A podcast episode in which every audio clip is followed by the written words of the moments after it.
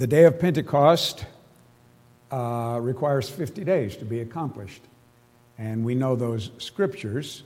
I'm sure they will be expounded to you very well uh, by your pastor on the holy day. But just to refresh your memory, we count from the Sabbath, from the day after the Sabbath, with the beginning of the wave sheaf offering, and we count forward. We count 50 days, of course, and it doesn't end up on Monday. It does indeed end up on Sunday. And so from, from that point forward, 50 days.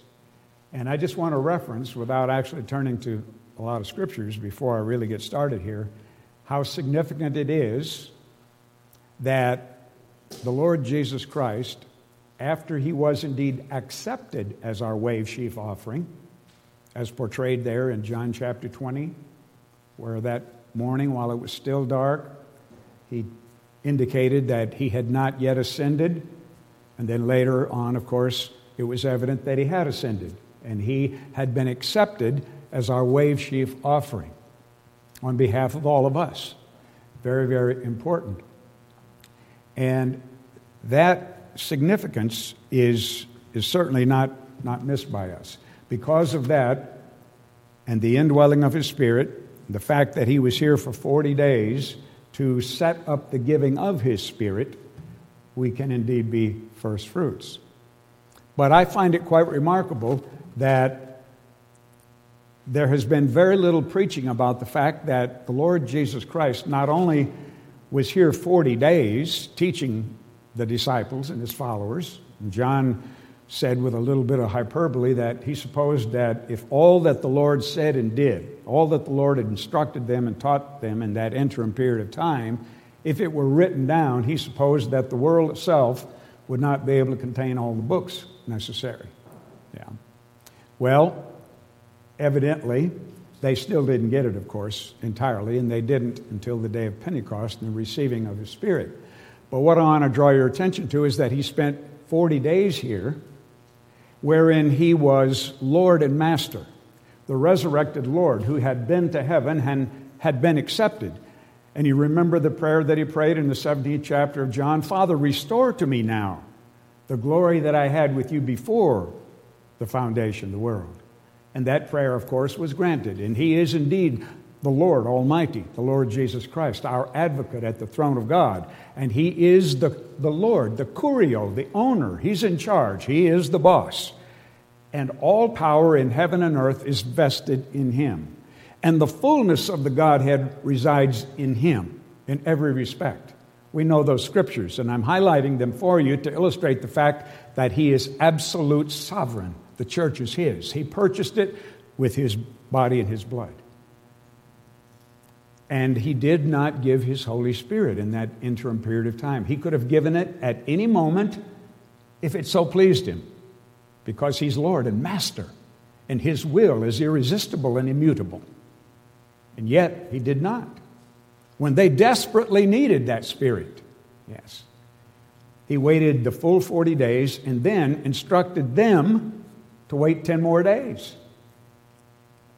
And he did that for effect. Like I said, he could have given his Holy Spirit, which was critical to the, to the church. There is no church without the Spirit. And yet, he made them wait. It illustrates something. It illustrates the ongoing validity and need for keeping God's holy days. He deliberately waited to validate, contrary to what's taught in traditional Christianity, that the holy days are done away, that they're archaic and no longer necessary, the Lord Jesus Christ illustrated in that direct and direction to them that the holy days are still in effect. He made them wait for the holy day, the feast of first fruits, to receive the indwelling of a spirit, to indeed become first fruits. You can't ignore the, the significance of that. You can't overstate the importance of it. It validates the ongoing keeping of his holy days. And of course, the way it sets up in the holy days, you have to compute from a holy day to arrive at the Feast of Weeks, of course. And so, just logically, connecting the dots, we can see that the holy days are still incumbent upon us and that they still have meaning for us and that we still need to keep them, of course. In Exodus chapter 34 and verse 22, you don't need to turn there, but that is the first and earliest complete title of what the day is all about. It is called the Feast of Weeks of the First Fruits Harvest.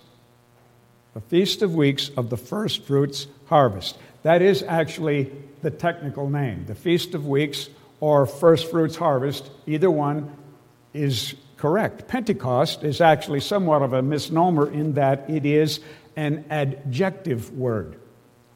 It is a descriptive word that we have, well, we use it now as a noun, as the name of, of the holy day. But it just simply means the counting of the 50 or the 50th day, as it were. And the Lord Jesus Christ established that the Bible and what has been given to us by God and all that had previously been written is still valid and that God's Word is truth not the traditions of man, not, not the accumulated wisdom of mankind, which is faulted without God to begin with, but God's Word. And in John chapter 17, verse 17, of course, the Lord Jesus Christ said, Thy Word is truth. And he was indeed referencing the Scripture. So instead of being caught up in the traditions of men, and thereby being seduced by those traditions, they're powerful. Traditions are powerful, and they can have a seductive effect upon people to be engaged in things that are contrary to Scripture. And so instead of being caught up in them, we are following God's Word. We are following the truth. Pentecost celebrates the pouring out of God's Holy Spirit to His first fruit children. We brethren, are, well, it's accurate to actually call us the jewels in the crown. We are the jewels in the crown of humanity. Everyone from Adam right up to the meeting of the Lord Jesus Christ in the air, all that God has done from past eternity is in preparation of that event because that sets everything else up. And there is a special significance, a special place of honor for those of us in that first fruits resurrection. That first resurrection has, well, it has power on out into eternity. We will be the nobility in the family of God because of it. We're going to be priests and kings, ruling here on this earth for a thousand years with the Lord Jesus Christ. And then on out into eternity, we can only begin to speculate. And some scriptures give us some educated speculation, of course. But Father has something in store for us so magnificent, so beyond our ability to absorb that perhaps that's the reason He doesn't tell us more at this time. Maybe we're just simply not equipped with this gray matter up here, even with the acquisition of God's Spirit, to comprehend the magnificence of whatever it is He has in store for us. Because, brethren, once this has served its purpose, it's going to be folded up. All of creation heaven and earth and everything in it, other than the eternal Lord God Himself, of course. But heaven and earth and all the stuff in heaven and earth is going to be folded up like a scroll. Jesus Christ is going to fold it up, and it's going to be allasso. Did I say it right, George? It's going to be changed. That means it's going to become something else. It's going to be totally, completely changed into something else that we can't comprehend on this side of the event. We're all going to be changed into spirit beings, completely changed into spirit beings. And it is because that down payment, that earnest, is present with us now. You know, on the day of Pentecost, they were all full of God's Holy Spirit. They were, the scripture tells us, pleroo. Did I say it right, George? George is fluent not only in English but in Greek. He has helped me very, very much and corrected me many times when I didn't pronounce it correctly. The Greek language is very, very important. It isn't by accident that God wrote and preserved the New Testament in the Greek language. It's because it is a very intellectually powerful language. It is a, it is a language with great ability to communicate not only facts and figures, but emotion as well. It is a rich, expressive language. It wasn't by mistake or accident that it was preserved that way. And those Greek words have great depth of meaning that we can, well, we can, we can study to show ourselves approved unto God. I'm grateful for the Greek language, George. And because of that, we can understand words like allasso. That means to change completely. Yes, the Lord Jesus Christ is going to fold it all up, roll it up like a scroll, and it will be changed. Yes. This universe, heaven and earth, those stars out there, Betelgeuse, Alpha Centauri, everything that's out there, it all has connectivity to us in this moment that we can't comprehend. But all things are working to the good. Everything. Extrapolate that to everything on the subatomic level and everything for the purpose that God has put into motion the birthing of his family. And that starts with his first fruits. Yes.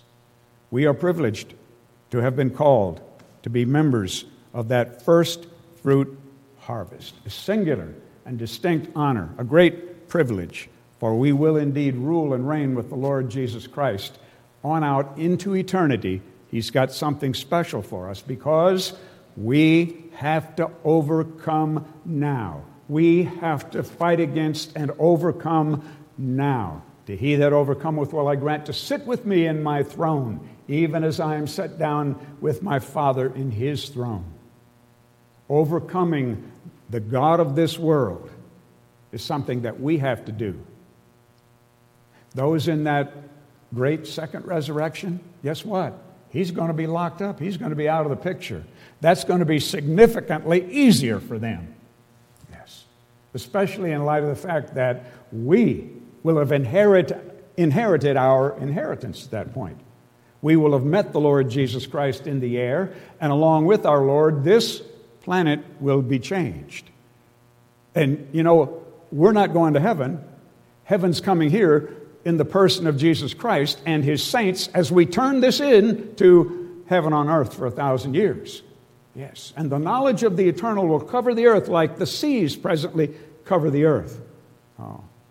Our calling is indeed special. How privileged we are. Our words of praise for our God are just simply insufficient for a majesty so great and what He has in store for us and the rewards waiting for us. Now, how does it all start? Well, it starts with that earnest. But before we got that, something else had to happen, which is illustrated also on the day of Pentecost. Turn with me in your Bibles over to the book of Acts.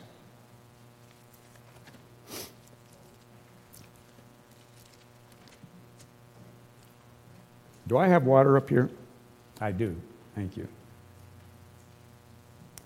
In the book of Acts, in chapter 1.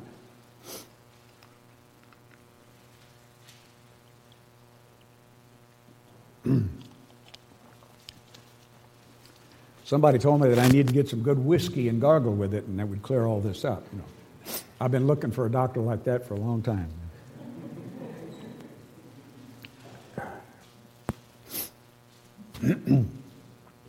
In Acts chapter 1, the Lord Jesus Christ references the promise, the promise of the Holy Spirit. But the promise reflects back to the original promise. So I've preached to you before from Ephesians chapter 1, from Galatians chapter 4, from 1 Peter uh, chapter 1, and from Titus chapter 1, how that before time began, God made a promise. God spoke aloud, God verbalized his intention, his hope, his uh, if you say, is I saying, am I saying that right, George? Hope. Okay, yes. I did say it almost right. Yeah. And it means confident expectation. God wasn't just hoping he could do what he wanted to do, he, he was confident and had an expectation that it would indeed succeed, of course. He's not a God of doubt. He knows what he's doing. And he was confident. He had a confident expectation in regards to eternal life for us. That plan was set into motion with the concept of Christ crucified before the foundation of the world. Before time began, God already knew what he needed to do to facilitate the plan and bring it to fruition, of course. And when you read about the promise in the New Testament, it is inclusive of not only of the giving of God's Holy Spirit and the receiving of God's Holy Spirit, but it takes us back to that event when God epangelo, when God promised, when God spoke aloud and verbalized the promise. And that is indeed the Word.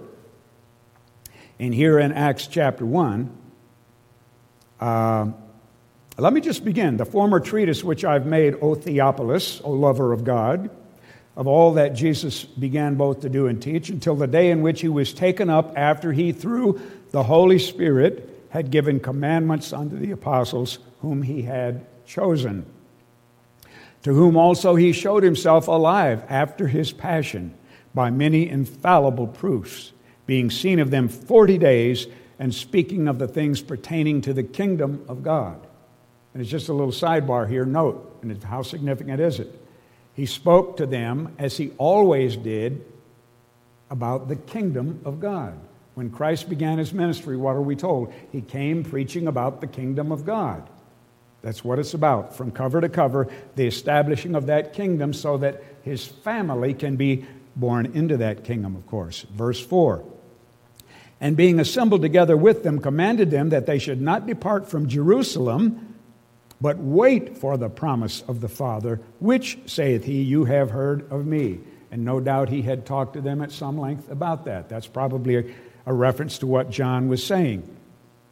Then, verse 5 For John truly baptized with water. John truly immersed you. John truly baptizo. John truly pushed, pushed you down into the water, submerged you into the water but you shall be submerged, you shall be baptized into, you shall be baptizo into the Holy Spirit not many days hence.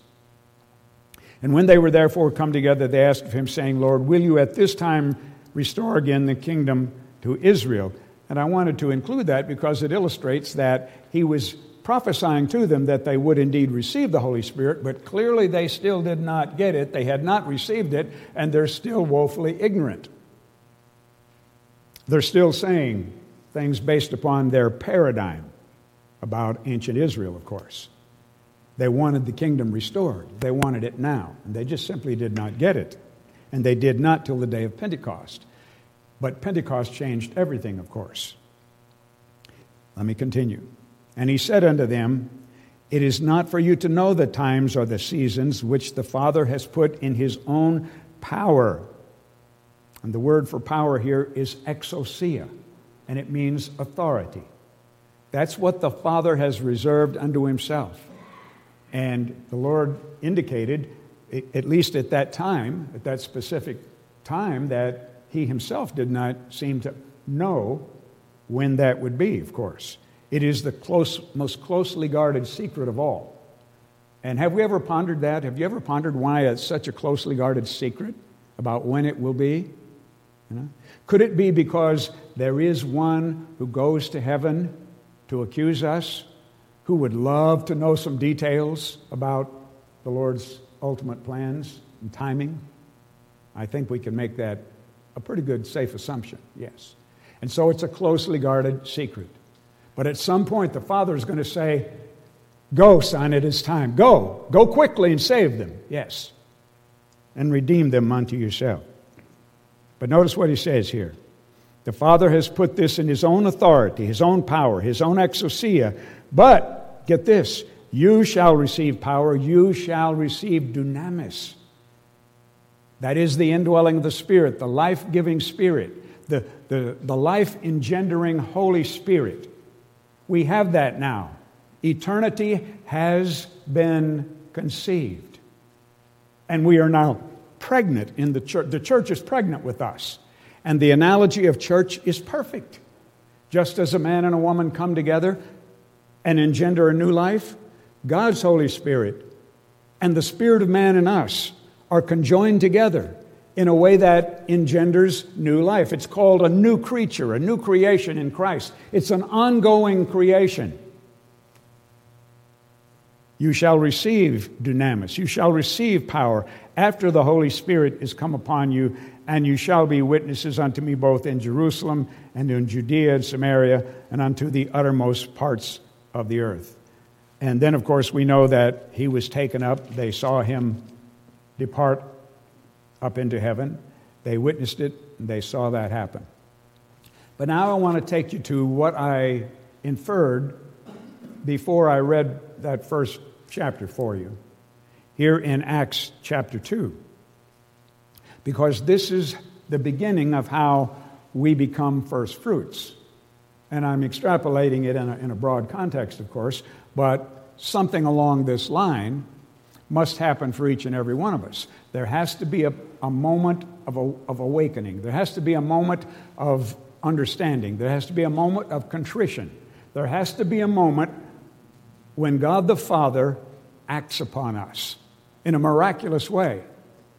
From my perspective, there is no miracle greater than that of conversion. There is no miracle greater than, than the fact that Almighty Sovereign Father in heaven actually at some point must focus on you as He has on me and actually occupy His infinite mind to think about you and, and to and to think to himself, well, this meathead has run into the wall enough now, and the clay is now soft and, fly, and pliable. this one's ready. Life has beat him up in such a way, or, or beat her up in such a way, that she's now ready. The, the clay is now pliable, so come to the potter. Yes. That's the way it happens. John 6 44 and John 6 65. I'm going to turn there directly, but first, here in Acts chapter 2 we have the example of what happened on the day of Pentecost. The Apostle Peter stands up, and now he's full of God's Holy Spirit. It has profoundly changed him. He's pleroo of the Spirit, he's full of the Spirit. You and I have an earnest of the Spirit. We can get more of it, we can acquire more of it by a closer walk with Jesus Christ, by virtue of our obedience to him, Acts 5:32. You want more of His Spirit, then you must be obedient to Him. Yes? But on that day, their own righteousness notwithstanding, or lack of it, and there was a big lack, actually, God performed a, a fabulous miracle, and they were full of God's Holy Spirit. The word indicates fullness in, in totality. I've illustrated that to you before by supposing that you had a glass and you poured water in it until all the volume inside the glass was full and the water starts to overflow. That's what that word means. And that's the amount of Holy Spirit that they had. They didn't have an earnest like you and me. This is unique language. They were full of God's Holy Spirit, completely full to the exclusion of all else. And they spent the rest of their lives that way. That doesn't mean they couldn't still make mistakes, but they were now full of God's Holy Spirit in ways that I wish I could be and that we all would love to be. Peter was so full of God's Holy Spirit that even his shadow would heal people. Peter and Paul and James and the others were so full of God's Holy Spirit that they had the autonomy to, as it pleased them, heal people. They didn't even have to pray first. I've cited it to you before. There's a prime example. Remember when Peter encountered the lame man at the temple? And, and the man was begging. And, and Peter said, I don't have any gold to give you, but I'll give you what I've got. Autonomy. I'll give you what I've got. In the name of Jesus Christ, be healed. Boom! And an incredible miracle happened. Yes.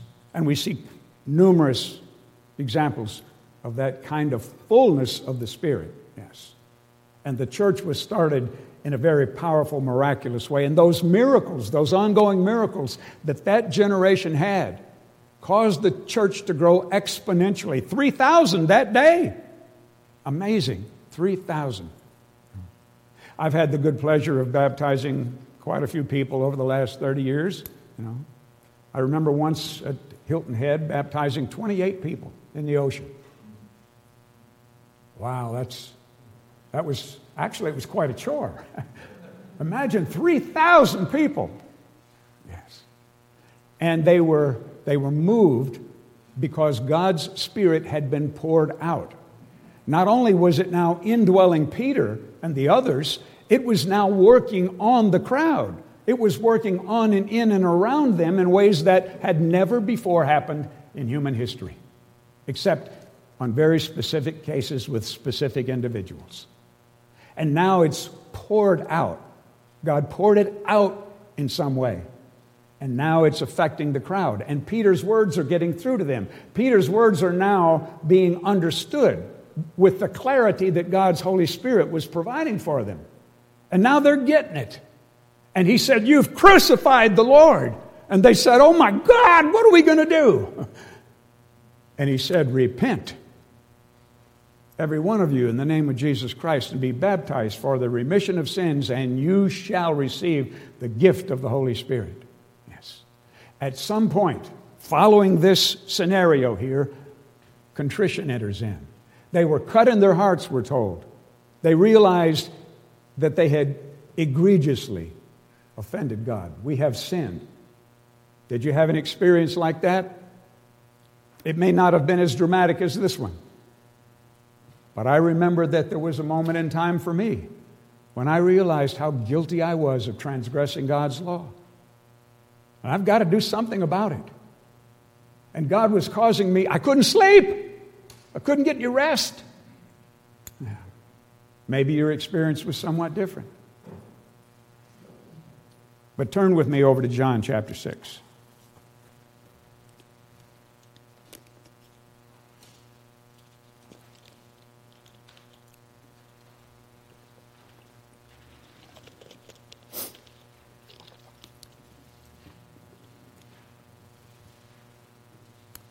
Can you remember moments in your conversion when lights came on for you, different lights perhaps that came on about certain doctrines and so forth? Maybe the moment that you really began to understand about the family of God or, or about the Sabbath or any number of truths of God's Word. I remember, I remember, I, I don't know how many times I might have heard it preached, but I remember the moment that that epiphany happened for me. And I realized that that if anyone does indeed have the indwelling of God's Holy Spirit, this must happen first, and there is no other way. God the Father starts it. Salvation doesn't start in your mind, it starts in the Father's mind. It is the Father's prerogative. It is the Father engendering. It is the Father recreating. And it starts in Almighty Sovereign God the Father's mind.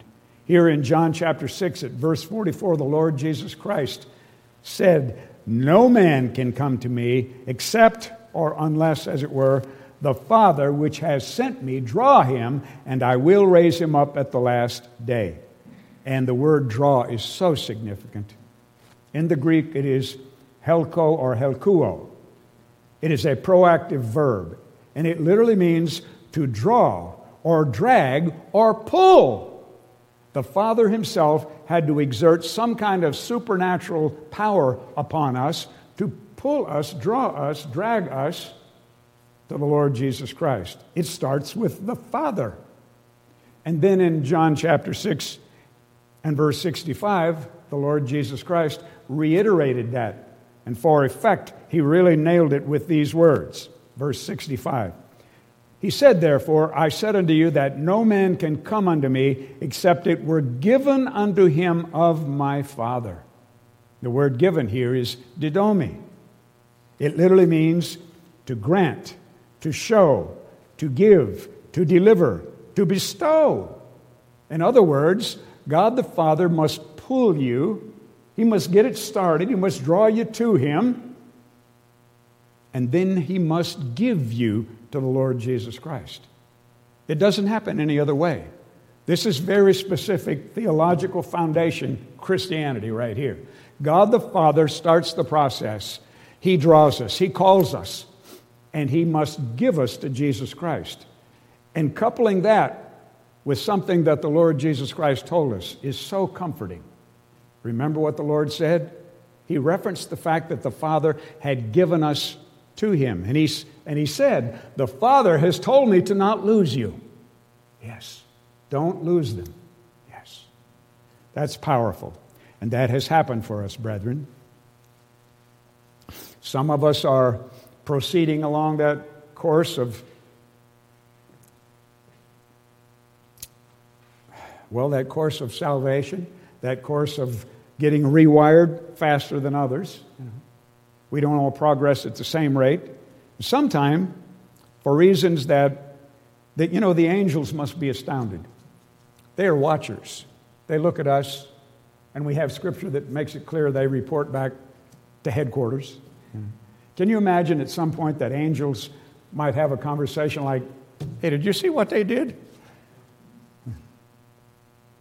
And that, and that, that one Christian down there, he's been a Christian for years, but did, look what he's walking backwards. You know. Anybody here ever walk backwards? Come on, show to me them hands. Yeah. Thank you. Let's have honesty. Yeah. How stupid is that? You know. but then again, we are meatheads. Archie Bunker was right.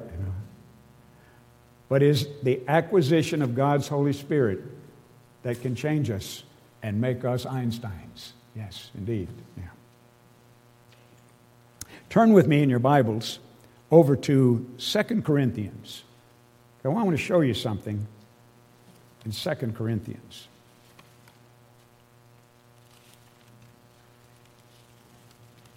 And I've got more markers in my Bible than I'll have time to get to.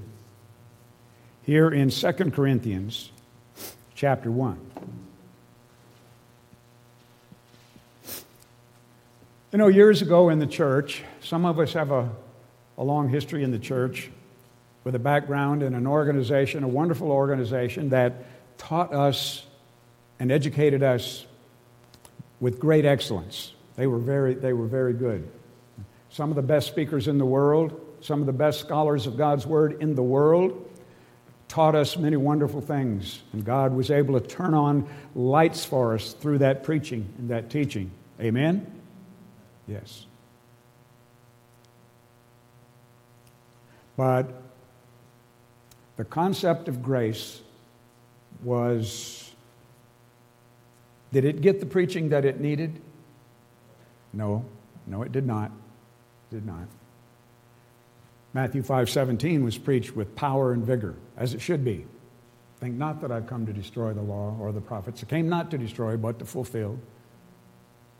Yes.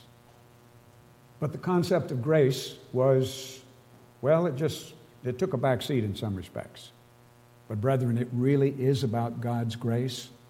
We can't earn our salvation. Baptism doesn't get it for you. Nothing gets it for you that you can do. You know, it is about God's grace. Now, we've been given a program to follow. There are things that, that we're obliged to do. You know.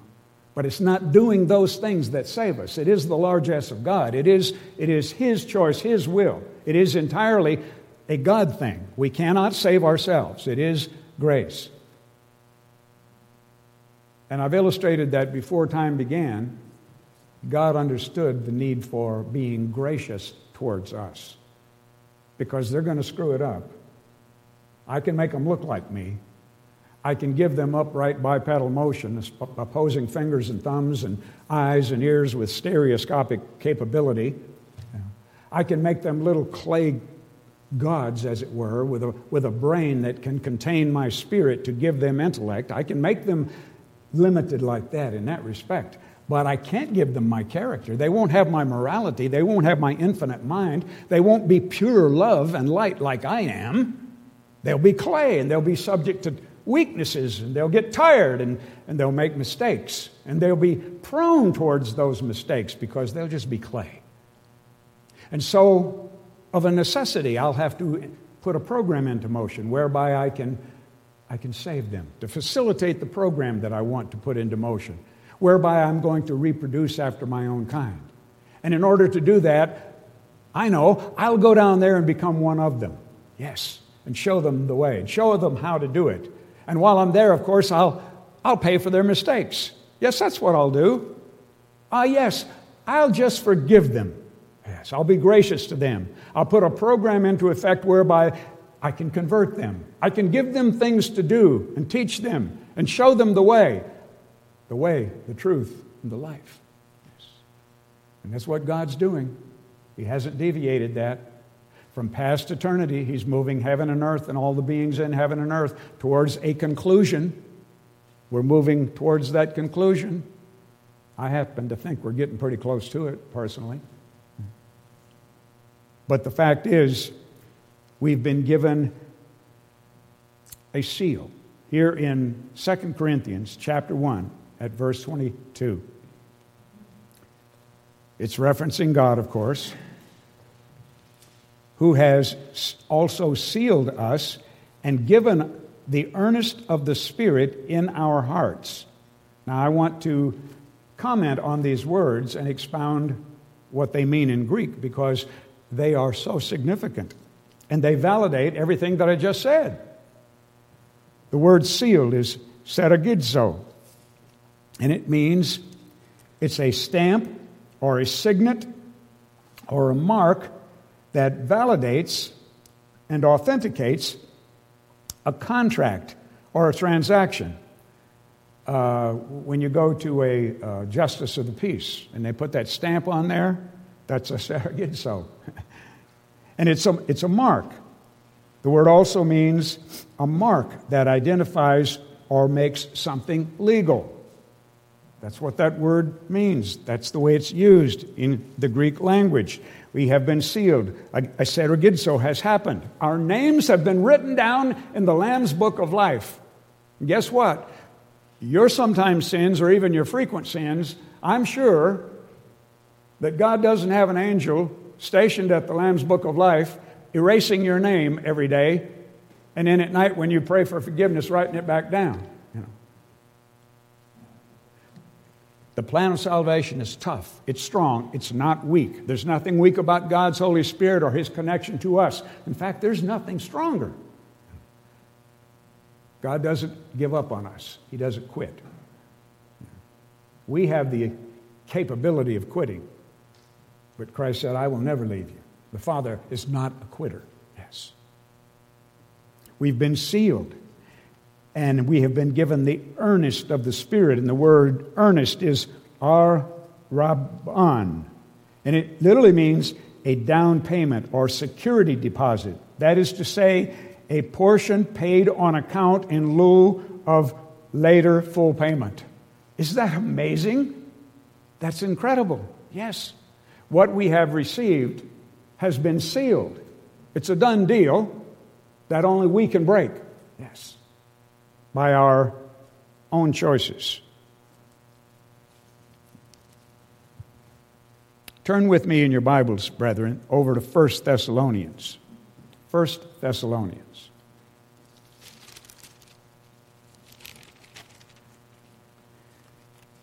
First Thessalonians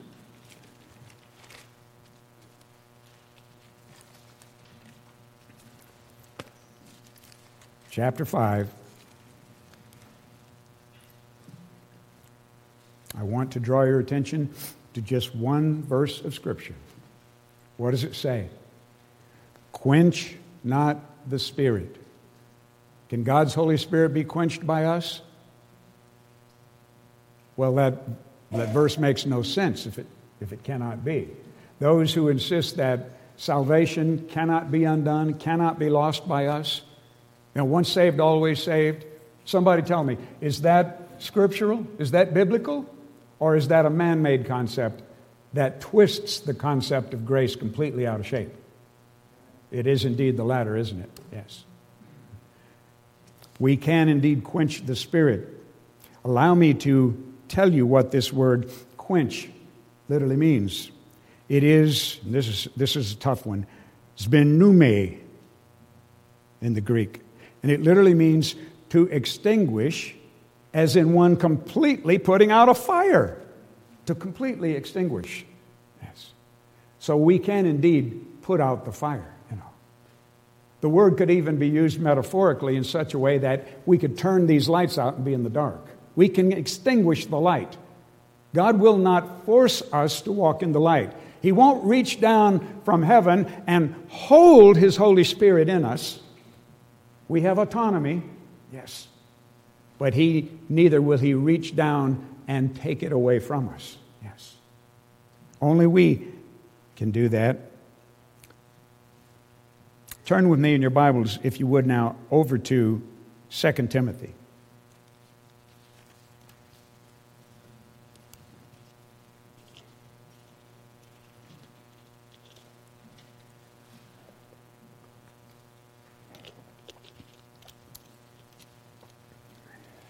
This is the most carefully conceived plan that has ever existed, of course. It came from the infinite omni mind of God, God the Father, and the Lord Jesus Christ in their, well, in their existence before time began, before the, before the, before the, perhaps even before the relationship that we now understand as Father and Son. When Elohim represents the uniplural one God that they indeed are. And at some point, this has happened for us. Verse 7 of 2 Timothy. Well, let me back up because it's important to uh, reference how that happened. Paul makes reference to the fact that with the laying on of hands, Timothy did indeed receive God's Holy Spirit. Verse 6 Wherefore I put thee in remembrance, Timothy, that thou stir up the gift of God which is in thee by the putting on of my hands. Yes, indeed. And the word stir here, to stir up, it is anazopureo. Oh, I know I messed that one up. But it literally means to rouse to action and or to rekindle a fire to full flame or to make one fully awake even when used metaphorically. In other words to wake up to start the fire to rouse up and rekindle the flame to keep it going as it were. It's within our power to quench it or stir it up. Yes. Verse 7 for god has not given us the spirit of fear but of power the word here again is dunamis. It is the life giving, life engendering power that renews us daily as new creatures in Christ. And of love, agape love, godly love. We've been given the capacity and the ability to have an expanded heart, an expanded emotions, expanded love that we could not have before. We've been touched in such a way now that phileo love, brotherly love, which is foundational to us as human beings, can become agape love. Yes. And we've been given a spirit of a sound mind. Uh, I, I guess I enjoy this more than I should, perhaps, but, you know, we were all nuts. It's a matter of degrees. The only sane person by this book's definition of sanity was the Lord Jesus Christ. The rest of us have been molested intellectually, emotionally, and sometimes even physically by the God of this world. And no one has escaped that except Jesus Christ. Somebody say amen. Yeah. And I've, I've referenced how the first time that I ever preached this, this concept, Charles Gross was in the audience and he laughed out loud, yes. Yeah. Because he understood that I wasn't saying it to insult people. He, he understood the profound truth in that moment. Yes. Yeah. We were all affected by this world in which we live. But with the acquisition of God's Holy Spirit, becoming the first fruits, with the acquisition of God's Holy Spirit, we have a fix, we have a cure. We now have the mind of Christ. You know. And if we'll make room for it, we can get more of it. Yes. And that's sanity. And I submit to you that before you had that, you were nuts by this book's definition. Yes. Some people are so, so nuts, you got to lock them up so they don't hurt themselves or somebody else. The rest of us manage to stumble along reasonably well, I suppose. But By this book's definition, the mind of Christ is sanity, and nothing else is. Yes. So now we're, we're moving towards sanity. I'm saner now than I was a long time ago. I'm saner now than I was when I first came up from the waters of baptism. I'm not going to stand up here and tell you that I'm perfect. No, you all know better. But we're moving along, are we not? Will you acknowledge with me today? Will you raise your hand with me today and acknowledge that you are aware, deeply and profoundly aware, that God your Father has called you, you have received His Holy Spirit, and Jesus Christ is renewing you and converting you, and you are on your way to His kingdom? If you believe that. Yes, indeed. The power of Pentecost is the indwelling of God's Holy Spirit that seals the deal and makes it possible for us, for all of us. We've been given all that we need. We, we have a spirit, not of fear, but one actually of courage, because it is the spirit of Christ, and of power, dynamic power, life giving power, and of love, agape love, and of a sound mind. And you know some translations actually have it as a sane mind? Sanity. Yes, indeed. That's what we've been given. That's what we have now. Whether we use it or not, whether, whether we utilize it or not, is up to us. But you know, we live in a world that is contrary to us, do we not? We live in a world that is contrary to the teachings of this book. We live in a world that is contrary to what we're trying to accomplish, contrary to our movement to and with the Lord Jesus Christ. We live in a world that has been formed by the God of this world. Turn with me in your Bibles back over to 2 Corinthians. In 2 Corinthians chapter 4. And this again references the fact, and it's validation for what I said before about the fact that God our Father must call us. He must do something here in 2 Corinthians chapter 4. Let me begin in verse 2. We have renounced the hidden things of dishonesty. We have renounced the hidden things of a Christianity, a traditional Christian paradigm that we were caught up in to one degree or another. That is, in fact, dishonest not walking in craftiness, nor handling the word of God deceitfully, but by manifestation of the truth, commending ourselves to every man's conscience in the sight of God. But look at this in verse 3.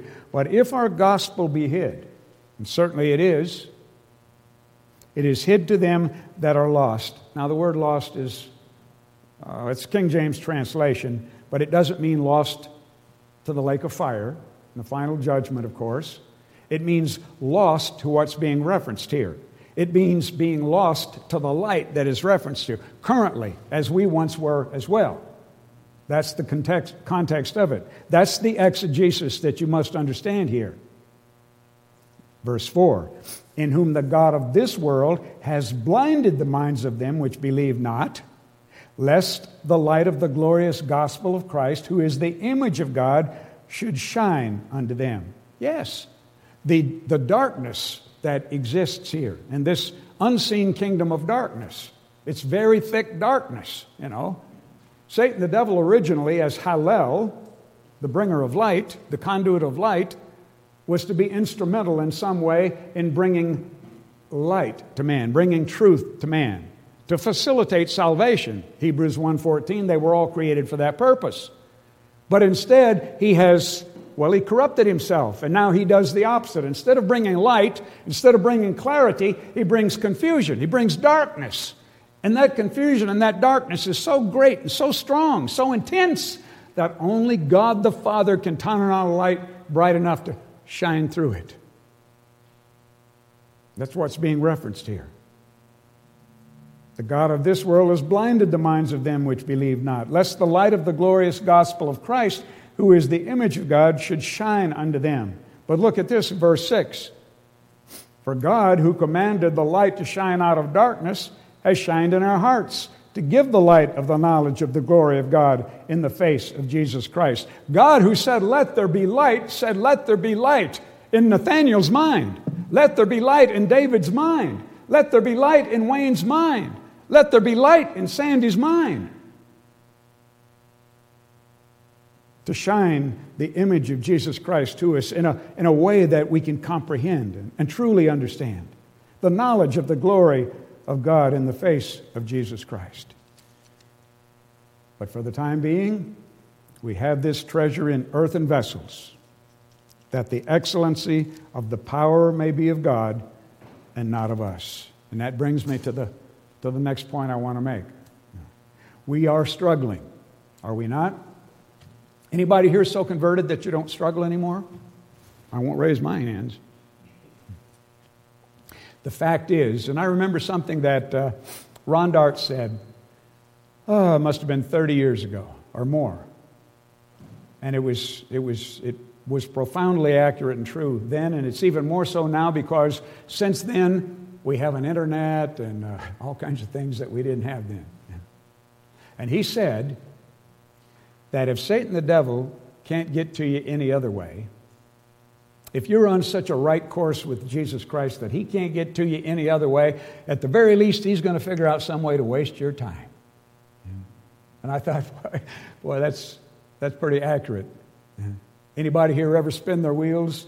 Anybody here ever get involved in things that really wastes valuable time? You know? If I was the devil, how would I, what would I do? Let me see. Oh, I know.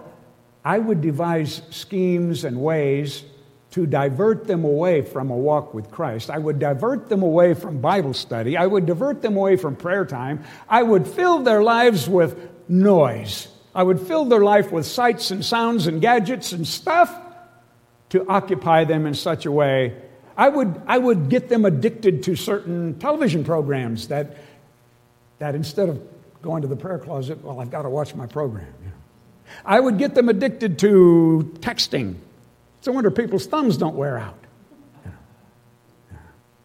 I would get them addicted to the, to the stuff that our conveniences provide for us, the gadgets, the noise of modern life. Could we be guilty of allowing that to happen? Are, are we guilty at times of doing those kinds of things? I think we are. I think we are indeed and the devil is successful. Do you ever wonder why he doesn't quit? I mean, he knows what this book says, and yet he doesn't quit. He doesn't give up. Why? Because we won't let him. we keep encouraging him. Yes, we do, of course, because we keep going along with him so many ways. Now, if you would turn with me over to 1 Corinthians chapter 12.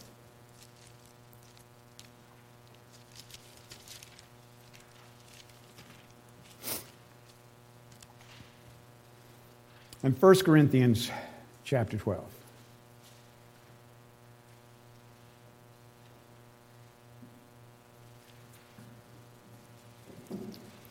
First Corinthians, that's not what I want. I wanted to go to 1 Corinthians chapter 2. That 2 doesn't have a 1 in front of it. 1 Corinthians chapter 2. See, we are, in many respects, we're without excuse. We've been given spirit of power and love and soundness of mind, not a spirit of fear. And the Apostle Paul talks about that, some of the things that God's Spirit does for us. If you've comprehended this sermon, if you comprehend what I've said unto you, said unto you about the fact that Christ is going to roll it up like a scroll, if you understand that, that we are going to be born of God, if you understand what the indwelling of God's Holy Spirit is, if you understand this book, if you have any authentic understanding, then it's because this has happened. It's one of the functions of God's Holy Spirit. You know, down through the ages, the mysterion of God has not been understood, and it's still not understood in traditional Christianity. Not only is it not understood, it is, it is explained in, in ways that are so incorrect that it boggles one's mind. But we've been given the ability to understand. Verse 7 We speak the wisdom of God in a mystery, even the hidden wisdom which God ordained before the world, unto our glory, which none of the princes of this world knew. For had they known it, they would not have crucified the Lord of glory. But as it is written, Eye has not seen, nor ear heard, neither has entered into the heart of man the things which God has prepared for them that love him. But God has revealed them unto us by his Spirit. For the Spirit searches all things, yea, the deep things of God. And the Lord Jesus Christ said it was the Spirit of truth that leads us into all truth, and characterized it as the Parakletos, which he would be. And he said, I must leave you that I might come back to you. My words, but that is his meaning, of course. And God has revealed them unto us by his Spirit, for the Spirit searches all things, yea, the deep things of God. For what man knows the things of a man, save the spirit of man which is in him, that gives us cognitive power, raises us above the animal level. Did you know that there are some animals who, have superior brains to us? Brains that are larger, with more neurons firing, more synapses activity, more nerve connections. Some dolphins and elephants, for instance. And yet, we are almost infinitely above them because we have a spirit which turns that brain on in ways that they do not have. For what man knows the things of man save the Spirit of man which is in him? Even so, the things of God knows no man but the Spirit of God. Yes, the precious Holy Spirit of God. Now we have received not the Spirit of the world, not the punerius pneuma that is in the world, the evil spirit that's in the world, but the Spirit which is of God, that we might know the things that are freely given to us of God. Which things also we speak, not in the words which man's wisdom teaches, but with the Holy Spirit teaches, comparing spiritual things with spiritual. And now, brethren, if you would, turn with me over to the book of Colossians, and I will close.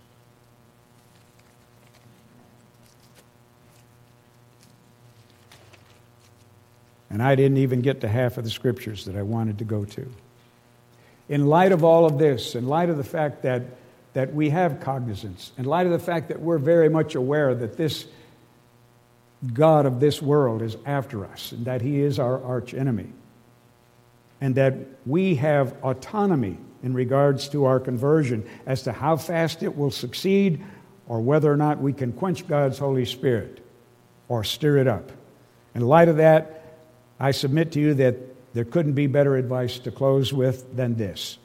In chapter 3 of the book of Colossians, let me read it, verse 12.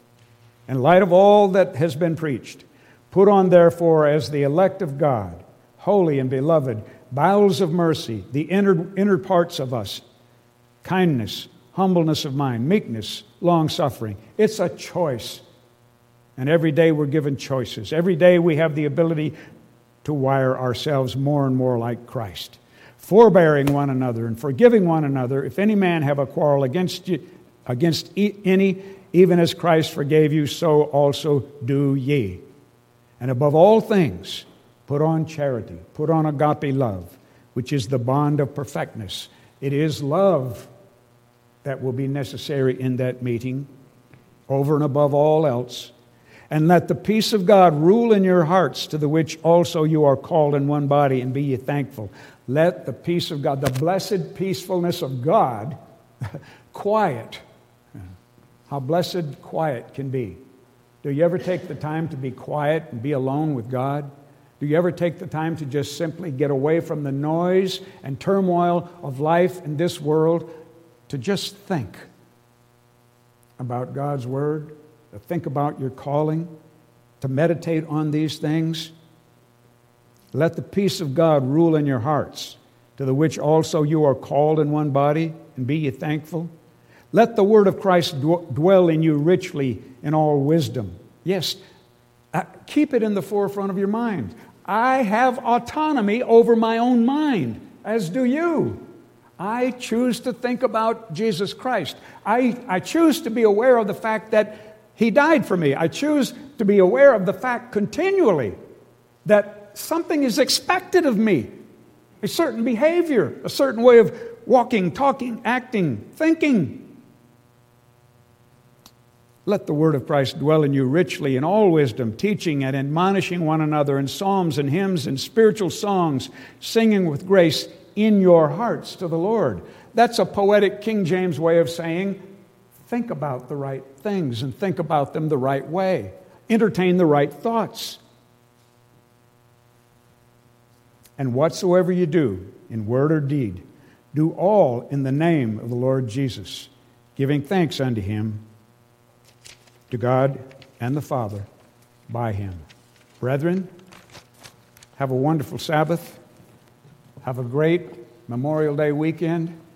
And have a blessed and happy Pentecost, the feast of first fruits, which you are. God be with you.